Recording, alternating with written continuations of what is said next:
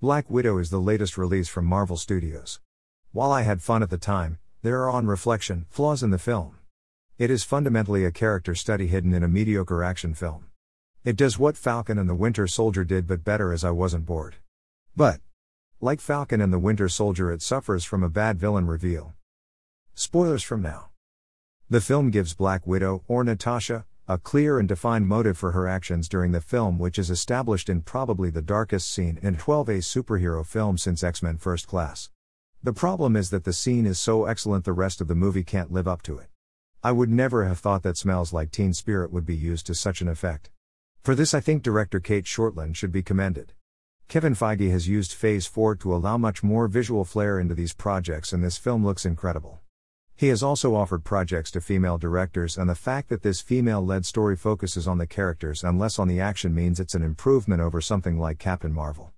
It's interesting to compare this film to something like F9, a film whose selling point is family but ends up being about cars going to space. Black Widow sells itself as an action film and it delivers that, but it is primarily a character driven story of family. And what family would be complete without everyone's favorite late 20th century dad, David Harbour? Harbour is completely unnecessary but was an excellent screen presence, and his chemistry with Florence Pugh led to some of the best laughs. Pugh is incredible in this film. She has such range, and by the end of the film, I was very pleased to see her begin to take on the role Natasha has played in the MCU for so long. She completely steals the film from Johansson, but I think that's okay as the film is about Black Widow, not the Black Widow. The problem this film suffers from regards its villains. It's always hard to set up stakes in a prequel, and Black Widow tries to do this by having a large cast of heroes. But there are simply too many villains for the film to handle. Natasha's main goal is to take down Dreykov and his terrible Russian accent because he is in charge of the program that brainwashed her. This works, we've seen what he did and it makes sense. But because of Florence Pugh's character, there has to be a secondary motivation for her.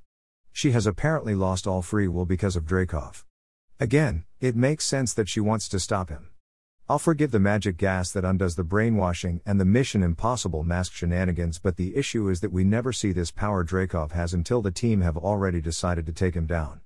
And even then, pigs are used instead of humans. It would have been so easy to show this power. Early on, Johansson and Pugh are being chased by a Black Widow who falls and is then terminated by Dreykov. The film could have been improved if Dreykov had forced her to end her own life showing this power instead of remotely terminating her himself. Simple change leads to increase of stakes. The film otherwise has a focused narrative as there are no world ending stakes because this is a smaller scale story. Then we come to Taskmaster. Played, not by Greg Davies, but by Olga Kurylenko, who appears in any film which wants to evoke Bond. I think Taskmaster is a good villain, adapted from the comics successfully but criminally underutilized. She could easily have been the villain of her own film. Her backstory could still be the same.